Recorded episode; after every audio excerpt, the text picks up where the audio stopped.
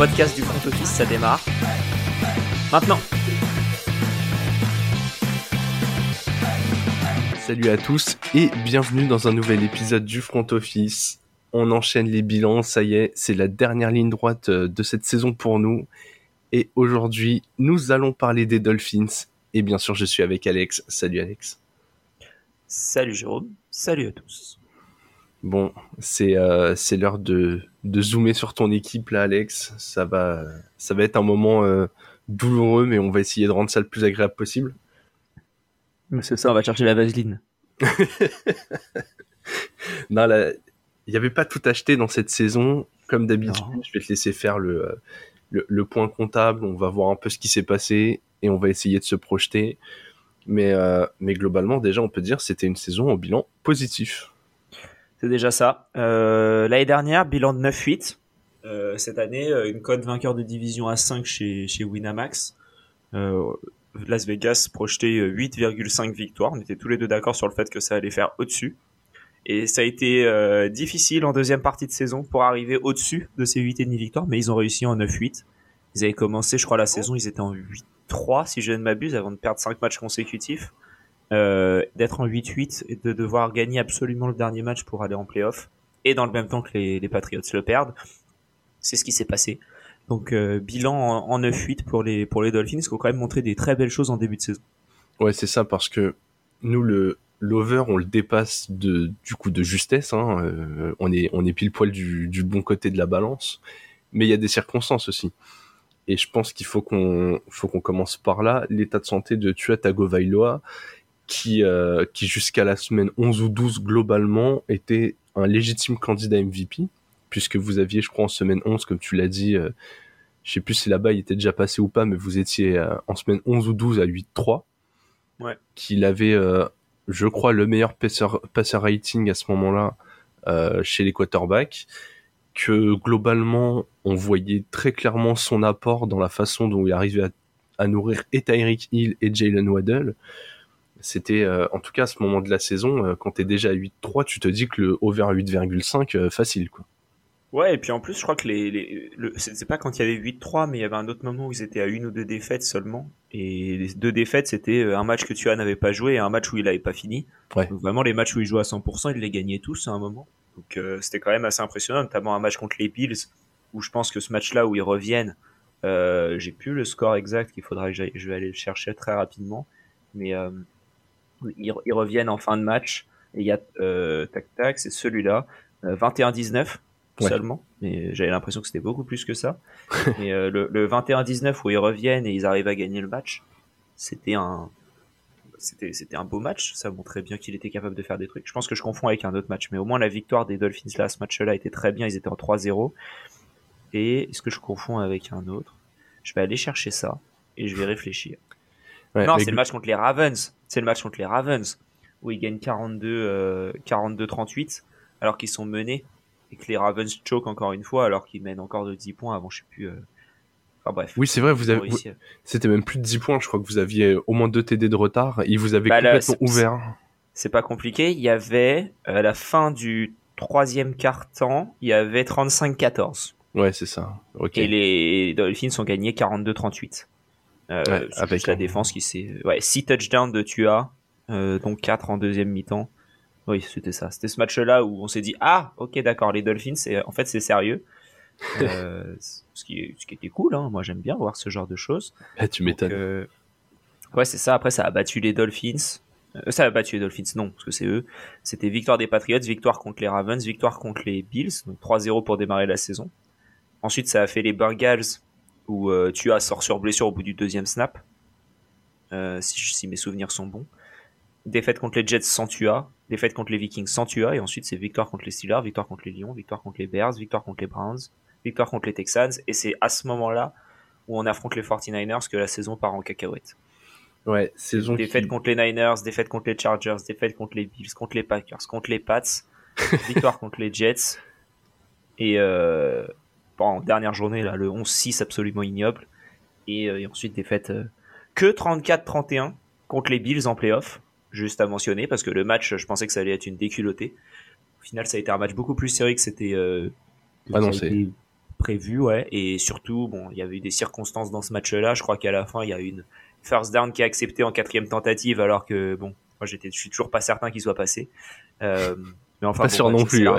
C'est l'arbitrage sur la saison, hein, mais, euh, mais voilà, il y a eu plein de petites choses comme ça qui, euh, qui ont fait. Mais en tout cas, je pense que c'est une saison plutôt positive. Le changement de coaching, euh, ça, avec Josh McDaniel. Josh McDaniel? Mike McDaniel? Mike. Ouais, c'est Mike chez vous. Mike McDaniel.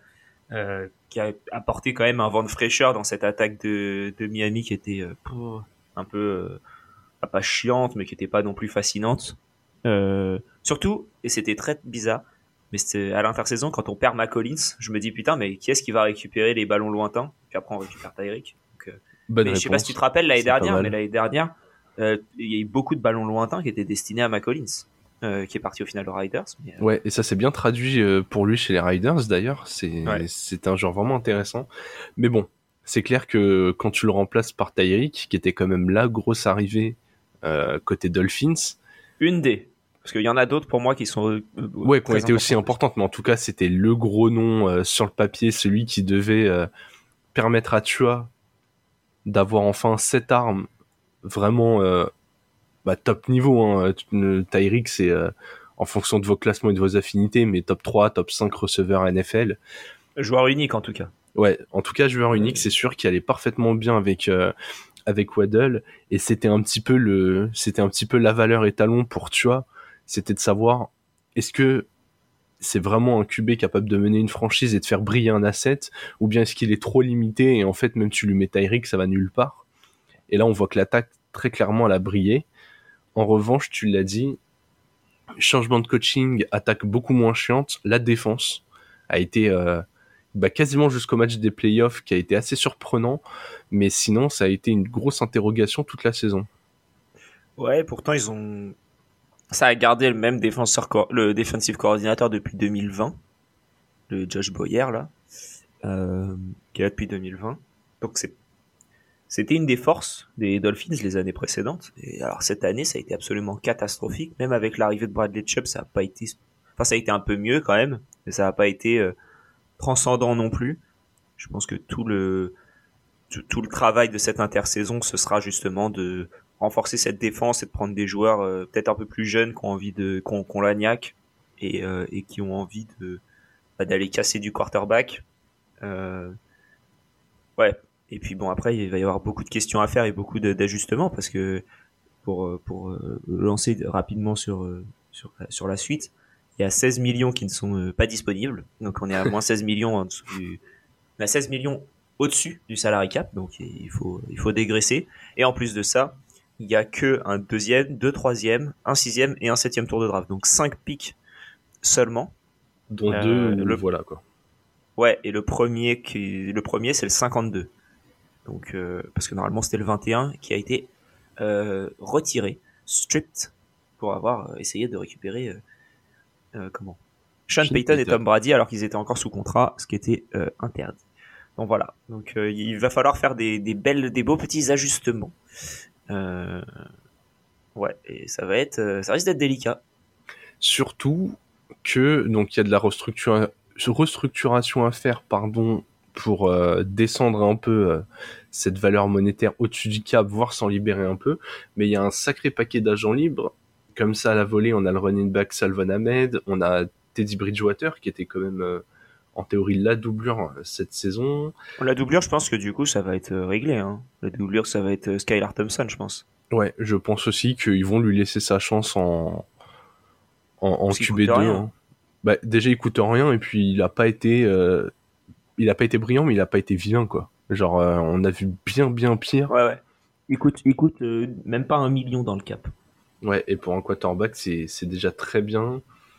T'as l'offensive tackle Eric Fisher, t'as Trey Flowers, t'as Mike Gaskin, Mike Gesicki, Melvin Ingram, euh, Greg Little, Ryan Mustard. Il y a, y a, vraiment beaucoup de noms. Trent Sherfield. Mike Gesicki qui, Mike Gesicki qui va, c'est sûr qu'il va partir. Ouais, euh, il n'est pas utilisé, il a l'air frustré, il, s'est pris le tag. Je pense qu'il va aller dans une équipe qui a vraiment besoin d'un tight end. Euh, J'en ai pas une comme ça là qui me marque euh, directement. Non, mais, n'importe quelle équipe qui a besoin de cible, hein, mec, Geziki, c'est un bon receveur. C'est pas un bon bloqueur pour un tight end. En fait, il ressemble vraiment plus à un slot receveur. Et il est très bon là-dedans. Hein. Plusieurs fois en end zone. là, ces 3-4 dernières années, Geziki, il a quand même mis son petit paquet de TD, quoi. Mais. Ouais. Il pourrait aller aux Jets. Il serait pas mal, je pense, aux Jets avec un nouveau QB en plus. Ça ferait une belle arme en sympathique. Ouais, ouais, pareil. Franchement, euh, je pense que les Titans comme ça, ils ont aucun souci à se trouver de la place. Même si moi, je préfère ceux qui arrivent à bloquer aussi, mais. mais bon. Ouais, lui, c'est plus un receveur. Hein, euh. Ouais. Je veux bien que tu ne bloques pas quand t'es Titan, si genre t'es euh, TJ Hawkinson ou Travis Kelsey. Sauf que Travis Kelsey, il bloque en plus. Ouais, il bloque aussi, ouais. Mais on le voit tellement, tellement jamais bloqué que quand il a à le faire, il le fait bien. Il y a quelques candidats au cut aussi, notamment Byron Jones. Ça amène à la, à la question des, des cornerbacks. Byron Jones, alors le cut ce que tu as, il te dit combien en, euh, pour sauver euh, Moi j'ai combien? J'ai 4 millions. J'ai 4 millions pour Byron Jones, à peu près 4 pour Jason Saunders et, euh, bah, moi, 3,5 pour Durham Smith. Pour, pour Byron Jones, si tu restructures, tu sauves 9 millions. Donc autant le restructurer.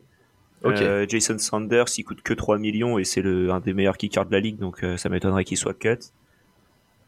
Euh, visiblement, si tu restructures Tyreek Hill, tu sauves 18 millions. Bradley Chubb, 14. Teron Armstead, 12. Byron Jones, 9. Emmanuel Ogba, 9. Mais là, on parle du principe où, 5,7. Où ils acceptent tous des restructurations aussi. Parce que ça, c'est t'as pas de souci à accepter une restructuration. Ta restructuration, c'est c'est tu passes tout ton salaire euh, ouais, en, en... bonus. Ouais, ouais, ouais. Pour eux, il y a, y a, aucun intérêt à pas accepter limite parce que tu prends, euh, tu prends ton argent direct, tout est garanti. Euh... Ouais, c'est. Je vois pas trop de, je vois pas trop moi quelqu'un qui dirait euh, non. Non, non, non, je préfère euh, le salaire, euh, tu comprends, euh, j'ai besoin d'argent qui rentre tous les mois, me donner un gros bonus tout de suite, ça m'arrange pas. ça m'arrange pas pour mes recherches d'appartement, là, ça me demande un garant, fou, là, pas pratique, là. Si j'ai 15 millions d'un coup, je sais pas comment je vais faire pour louer mon appart. la fiche de paye, il y a banlieue, chiffre dessus. dans la banlieue de Miami. Voilà. Après, faut que je paye mon passe Navigo, oh là là. C'est compliqué. Ah non, mais franchement, c'est ouais, c'est vrai que vu, comme ça, tu te dis vraiment aucun intérêt à pas à pas accepter. Du coup, Alex, tu es euh, tu es ça y est, ton rêve est exaucé. Tu es general manager euh, des des Miami Dolphins. Comment est-ce que tu euh, attaques l'intersaison? Et surtout, je te pose une première question. À partir du 15 mars, tu as la possibilité de donner une extension à Tua Tagovailoa, une extension long terme puisque euh, son année 2024 est l'année, euh, je crois, euh, supplémentaire de son contrat rookie. Est-ce que tu le signes? Est-ce que tu le, enfin, bah, est-ce que tu le re-signes? Est-ce que tu le prolonges? bah, Est-ce que tu prends ce 5 ans déjà T'as la cinquième, as la cinquième année en option à prendre déjà. Ouais, mais disons que tu peux le prolonger dès maintenant. Déjà, est-ce que tu fais ce choix dès maintenant ou non? Est-ce que tu attends pas de raison.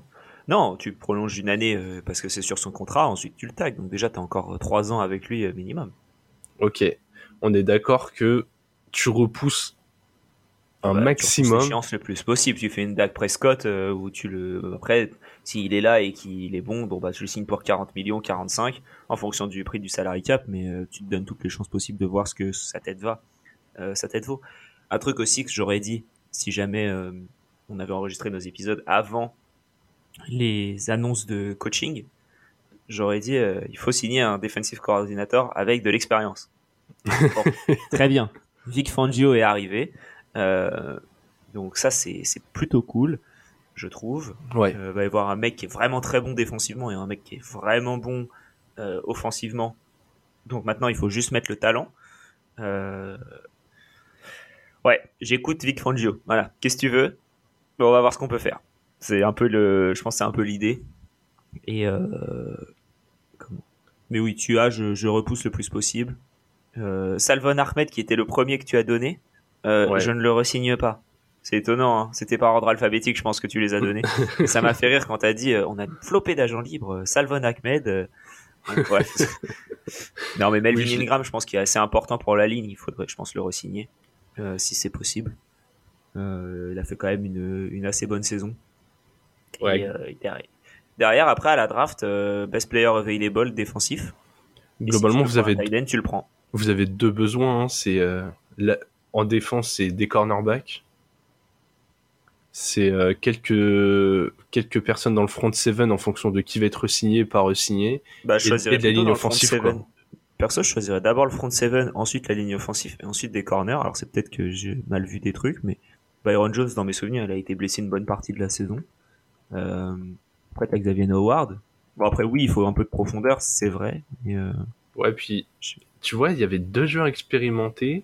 Alors après, est-ce qu'ils étaient mal coachés ou est-ce qu'ils sont en train de possible, hein. décliner Oui, oui, c'est c'est fortement possible et normalement Vic Fangio devrait remédier, remédier à ça, mais euh, mais ouais, je, je vois ce que tu veux dire. Comme on l'a dit, vous avez 5 pics de draft seulement, dont euh, dont deux qui sont au 6 et au 7e, donc euh, potentiellement moins de talent à cet endroit-là.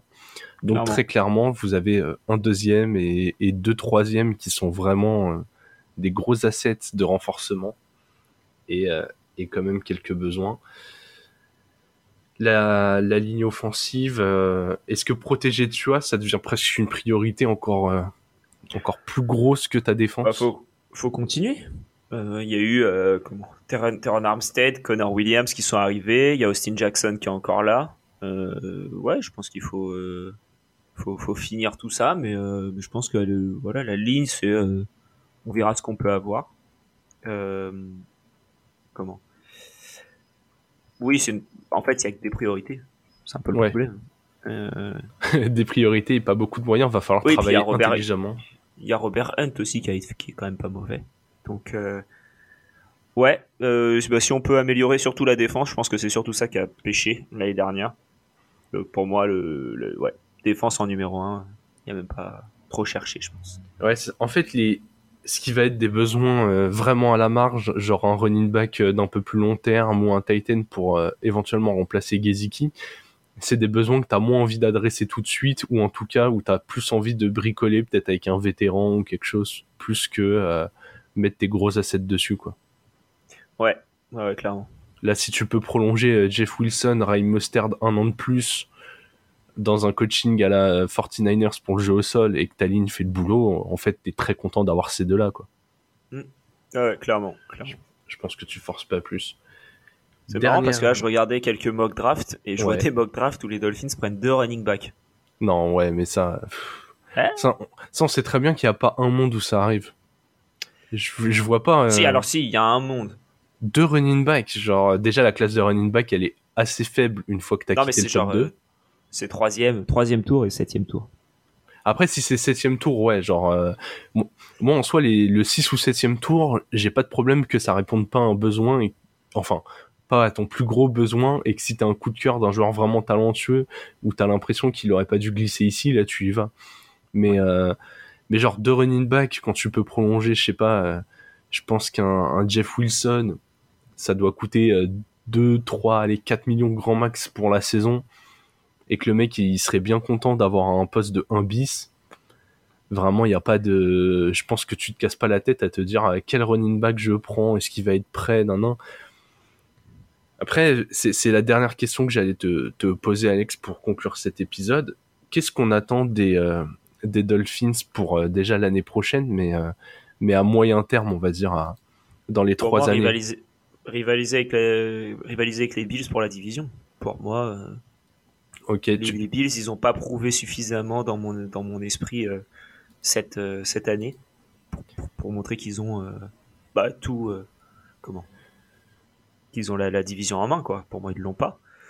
Donc, Ce qui est assez fou, Ouais. c'est qu'ils arrivent pas à passer le cap en playoff, mais que j'ai l'impression qu'en saison régulière, ils ont quand même ce petit matelas. Tu vois, j'ai l'impression que derrière, vous êtes plutôt en mode euh, est-ce qu'on est sûr d'être deuxième avec la montée des Jets et les Pats qui sont toujours là Plus ouais, que est-ce qu'on va moi, la parler. euh, division- Ouais, la division, je pense qu'elle va être vraiment serrée. Donc, euh, Ouais. Ouais. Ouais, il y, a- il y a moyen que ce soit. Si les Jets récupèrent vraiment euh, un des un des QB qui cible, genre si par exemple les Jets récupèrent Aaron Rodgers avec l'effectif qu'ils ont autour et que les Pats font avec les changements de coaching une intersaison euh, plutôt bonne, il y a moyen que votre division euh, il y ait toutes les équipes en positif quoi. ouais, clairement. C'est euh, vra- vraiment c'est effrayant. Déjà cette année on l'a- on l'attendait euh, pas mal avec parce qu'on savait que les, les pattes ça allait pas non plus complètement s'écraser donc on l'attendait vraiment pas si mal. Mais là il y a moyen que les quatre équipes soient compétitives. Clairement.